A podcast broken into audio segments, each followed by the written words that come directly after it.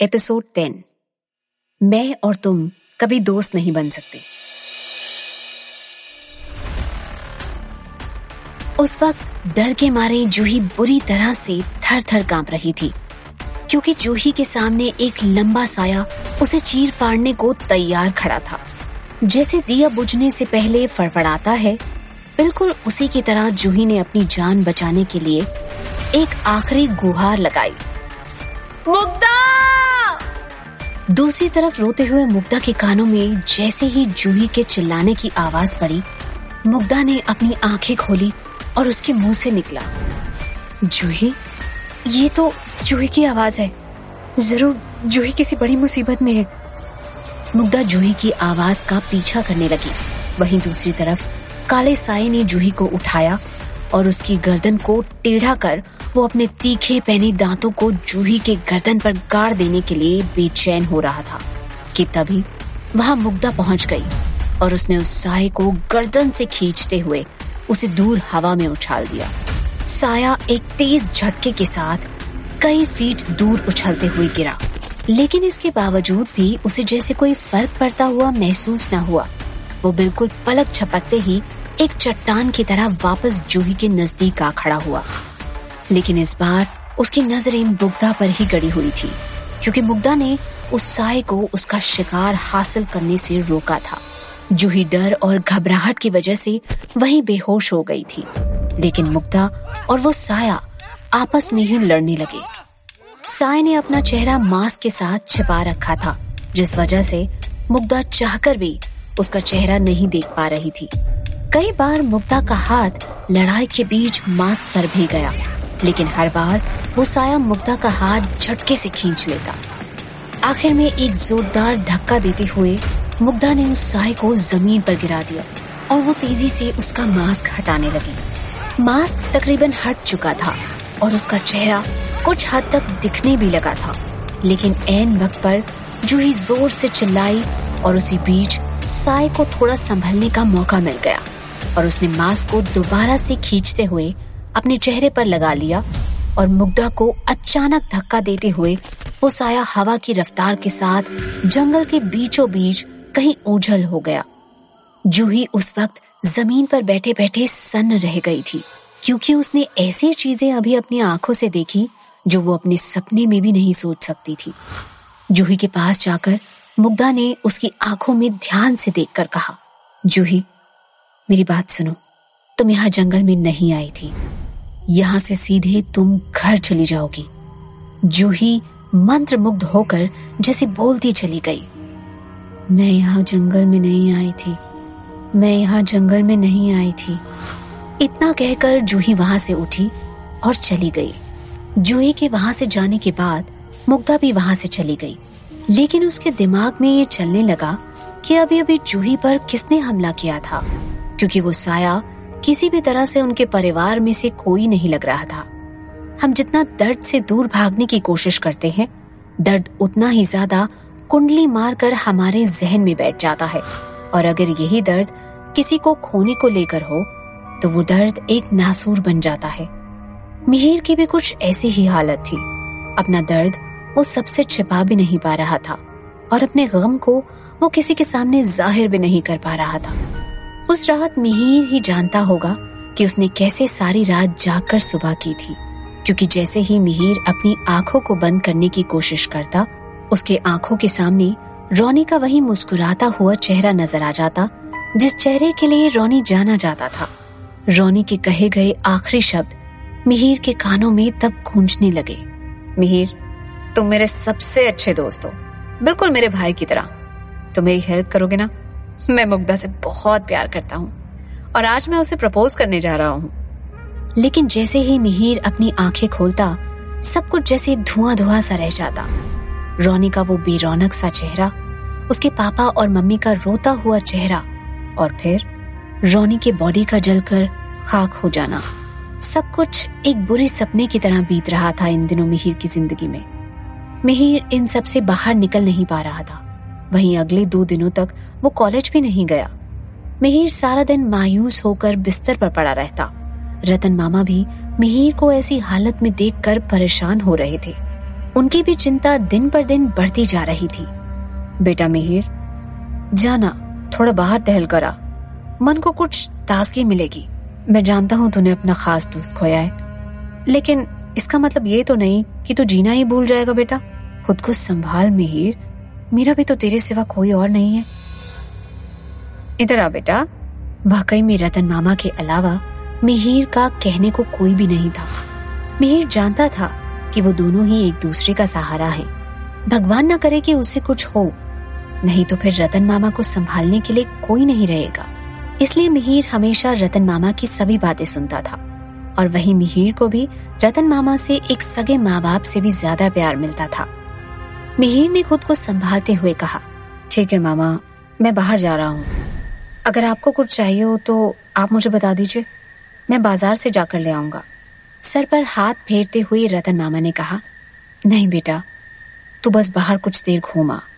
मैं तब तक रात के खाने की तैयारी करता हूँ। वहीं पिछले दिनों से मुग्धा को लेकर भी मिहिर कुछ गिल्ट महसूस कर रहा था, क्योंकि रोनी के दाह संस्कार और बाकी के मैटर की वजह से उसे वक्त नहीं मिल पाया था मुग्धा से सॉरी बोलने का। हम अक्सर वक्त पर कहाँ कुछ बोल पाते हैं किसी को। कभी किसी को थैंक यू कहना रह जाता है तो कभी सॉरी कहना रह जाता है। शिमला की मॉल रोड पर घूमते हुए मिहिर सोच रहा था, मुझे कल कॉलेज आकर मुग्धा से बात करनी चाहिए, क्योंकि मैंने उसे बार बार ठेस पहुंचाई है। मुझे एक बार उससे मिलकर उसे सॉरी ज़रूर कहना चाहिए। शायद मुग्धा मेरी सिचुएशन को समझते हुए मुझे माफ़ कर दे। अगले दिन कॉलेज में। वहीं बस बीते कुछ ही दिनों में जैसे रोनी के मर्डर केस को भी पूरे कॉलेज ने भुला दिया, सिवाय मुग्धा और मिहिर के। वैसे भी हमेशा से हम इंसानों की यही फितरत रही है कि हम किसी भी चीज़ को ज़्यादा दिनों तक खुद से जोड़कर नहीं रख सकते, फिर चाहे खुशी हो या फिर गम। पहले सिर्फ़ नाम की दो दिन की उदासी और फिर हर तरफ़ फेस्ट को लेकर चर्चा शुरू हो गई। और इस बार फेस्ट की रिहर्सल पिछली बार से भी ज़्यादा जोरदार तरीके से शुरू हुई थी, क्योंकि इस फेस्ट को पोस्टपोन किया गया था, ना कि कैंसिल और इस फेस्ट को कैंसिल किया भी नहीं जा सकता था, क्योंकि इस बार शिमला सिटी कॉलेज की प्रेस्टीज दाव पर लगी हुई थी। हर कोई अपने डांसिंग पार्टनर के साथ डांस प्रैक्टिस करने में लगा हुआ था। तो वहीं कुछ लोग अपने पार्टनर्स को लेकर काफ़ी एक्साइटेड थे। स्टडीज़ की फ़िक्र किसी को नहीं थी, क्योंकि यहाँ कॉलेज में गिने चुने स्टूडेंट्स को छोड़कर किताबों में सर फोड़ने का शौक किसी को भी नहीं था। आज मुग्धा को मिहिर ने कॉलेज में जब आते देखा, तब से ही मिहिर मुग्धा के करीब जाने के बहाने तलाशने लगा, क्योंकि वो काफ़ी गिल्ट फील कर रहा था और उसे हर हालत में मुग्धा से मिलकर उसे सॉरी कहना था। लेकिन मिहिर जैसे ही मुग्धा के करीब जाने की कोशिश करता, मुग्धा या तो अपना रास्ता बदल देती या उसे इस तरह से इग्नोर करती, जैसे कि वहाँ मिहिर मौजूद ही ना हो। मिहिर मुग्धा के सामने जाने की अपनी हर कोशिश कर रहा था, लेकिन उसे कोई फ़ायदा नहीं हो पा रहा था। मिहिर लंच टाइम में मुग्धा के पास वाली सीट पर बैठा भी था, लेकिन मुग्धा लंच करते करते बीच में ही उठकर खड़ी हो गई थी और मिहिर को बोलने का कोई मौका नहीं मिल पाया। वही लंच के बाद के क्लास में जैसे ही मुक्ता क्लासरूम से बाहर निकली, मिहिर लगभग भागते हुए क्लासरूम से बाहर आया और मुग्धा का पीछा करने लगा। उस वक्त मुग्धा के ठीक पास जूही खड़ी थी, जो उसके साथ साथ ही चल रही थी। उसे भी अब तक सब कुछ पता चल चुका था मिहिर और मुग्धा के बारे में, और उसे कहीं ना कहीं मिहिर पर थोड़ा तरस भी आ रहा था। मुग्धा के ठीक सामने आकर मिहिर ने कहा Mugdha I am sorry please मुझे माफ़ कर दो। लेकिन मिहिर की बातों को अनसुना सा करते हुए मुग्धा जूही के साथ बस में बैठकर जाने लगी। ये सब कई सारे स्टूडेंट्स भी वहाँ खड़े खड़े देख रहे थे। वहीं कुछ लड़कियों को ऐसा भी लगने लगा था कि मिहिर मुग्धा को प्रपोज करने की कोशिश कर रहा था। या कर चुका था, जिस वजह से वो बार बार मुग्धा को सॉरी बोल रहा था। मिहिर भी कम ढीठ नहीं था। वो भी दौड़कर उनके पीछे पीछे उसी बस में चढ़ गया। बस में पहुंचकर मिहिर भीड़ को हटाते हुए मुग्धा के सीट के पास जाकर खड़ा हो गया। उस वक्त जूही की आँखें मिहिर को ही घूर रही थी और वही मुग्धा खिड़की से सारे नजारे इस तरह से देख रही थी जैसे कि वो कोई टूरिस्ट बस में बैठी हो और आसपास के लोगों से उसका कोई लेना देना ही नहीं हो। बस में मिहिर ने मुग्धा से बात करने की कोशिश करते हुए कहा, मुग्धा प्लीज़ एक बार मेरी बात तो सुन लो। मुग्धा ने मिहिर को नजरअंदाज किया। तभी जूही बोली, मिहिर, मुग्धा बात नहीं करना चाहती तो कोई बात नहीं तो मुझसे बात कर लो। मिहिर ने जूही से कहा जूही तुम मुग्धा से कहो ना, मैं अपनी गलती मान रहा हूँ, पर वो सुनी नहीं रही। जूही भी झट से मुग्धा से कहती है, यार, मुग्धा सुनना, मिहिर बोल रहा है कि मैं अपनी गलती मान रहा हूँ, पर वो सुनी नहीं रही। तू सुन लेना। मुग्धा कोई जवाब नहीं देती। फिर जूही मिहिर से कहती है मुग्धा कुछ नहीं बोल रही। मिहिर दोबारा कहता है, मुझे गलत फहमी हुई थी, लेकिन अब मैं सारा सच जान चुका हूँ और मैं अपने बिहेवियर के लिए शर्मिंदा हूँ। प्लीज़ जूही, तुम मुग्धा को समझाओ ना। जूही मुग्धा को कोहनी मारते हुए कहती है, मिहिर कह रहा है मुझे गलत फहमी हो गई थी, लेकिन अब मैं सारा सच जान चुका हूँ और मैं अपने बिहेवियर के लिए शर्मिंदा हूँ। प्लीज़ जूही, तुम मुग्धा को समझाओ ना।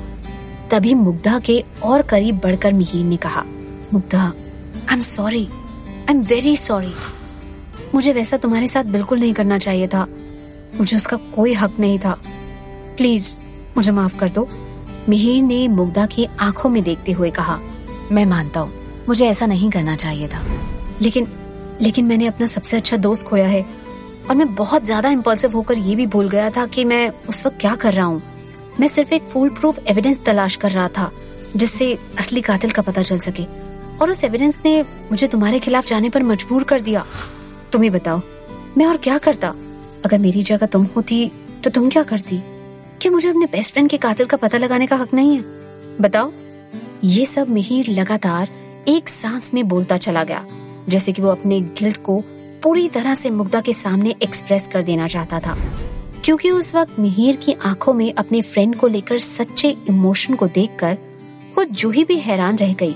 इसलिए मुग्धा को कुछ ना बोलता हुआ देखकर जूही ने मिहिर की आँखों में देखते हुए पूछा, क्या कोई अपने फ्रेंड से इतना प्यार कर सकता है? जूही के सवाल पर ही मिहिर ने आगे भी मुग्धा की ओर देखते हुए कहा हाँ मैं कर सकता हूँ।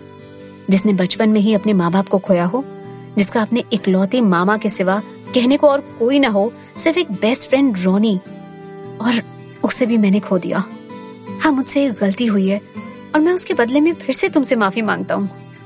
Please forgive me Mugdha. तभी अपने कानों से ब्लूटूथ एयरपॉड्स निकालते हुए मुग्धा ने मिहिर की ओर देखकर पूछा, क्या तुम मुझसे कुछ बोल रहे थे?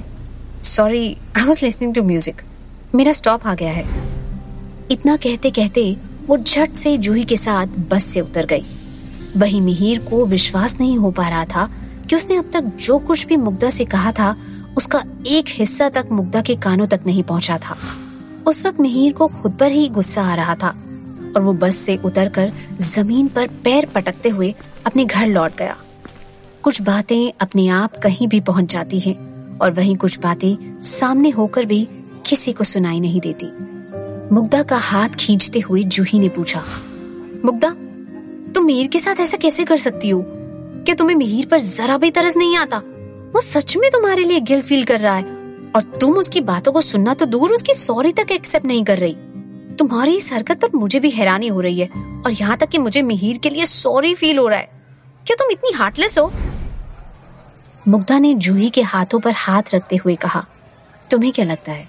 जो कुछ भी मिहिर ने कहा, वो सब मैंने नहीं सुना? चौंकते हुए जूही ने कहा, क्या? तुमने सुना? मैंने सब सुना। मिहिर ने जो जो कहा, सब लेकिन कुछ रिश्तों की उम्र नहीं होती और कुछ नाम नहीं होता। और मेरे और मिहिर के बीच कोई रिश्ता नहीं हो सकता। दोस्ती का भी नहीं। जूही उस वक्त मुग्धा को हैरान होकर देख रही थी, क्योंकि इस वाली मुग्धा को वो बिल्कुल भी नहीं पहचान पा रही थी। ये मुग्धा उसकी पुरानी वाली मुग्धा से बिल्कुल अलग थी।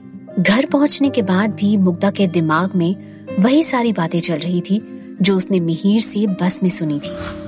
जिसने बचपन में ही अपने माँ बाप को खोया हो, जिसका अपने इकलौते मामा के सिवा कहने को और कोई ना हो, सिर्फ़ एक बेस्ट फ्रेंड रोनी, और उसे भी मैंने खो दिया।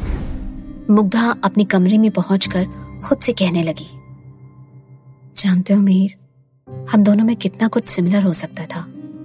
जैसे तुमने बचपन में अपने पेरेंट्स को खोया था, ठीक वैसे ही मैंने भी बचपन में अपनी माँ को खोया था। लेकिन नहीं, मैं तुम्हारे बारे में गलत सोचती थी, क्योंकि तुम मुझे कभी समझ ही नहीं पाए। लेकिन अफसोस मिहिर, मैं तुम्हें कभी माफ़ नहीं कर सकती। उधर मिहिर भी अपने घर पर बिस्तर पर लेटे हुए, मुग्धा के बारे में सोचते हुए कहता है, मैं तुम्हें अपनी दोस्त बनाकर रहूँगा, मुग्धा। वही मुग्धा ने आँखों में नमी के साथ कहा, मिहिर, मैं और तुम कभी दोस्त नहीं बन सकते।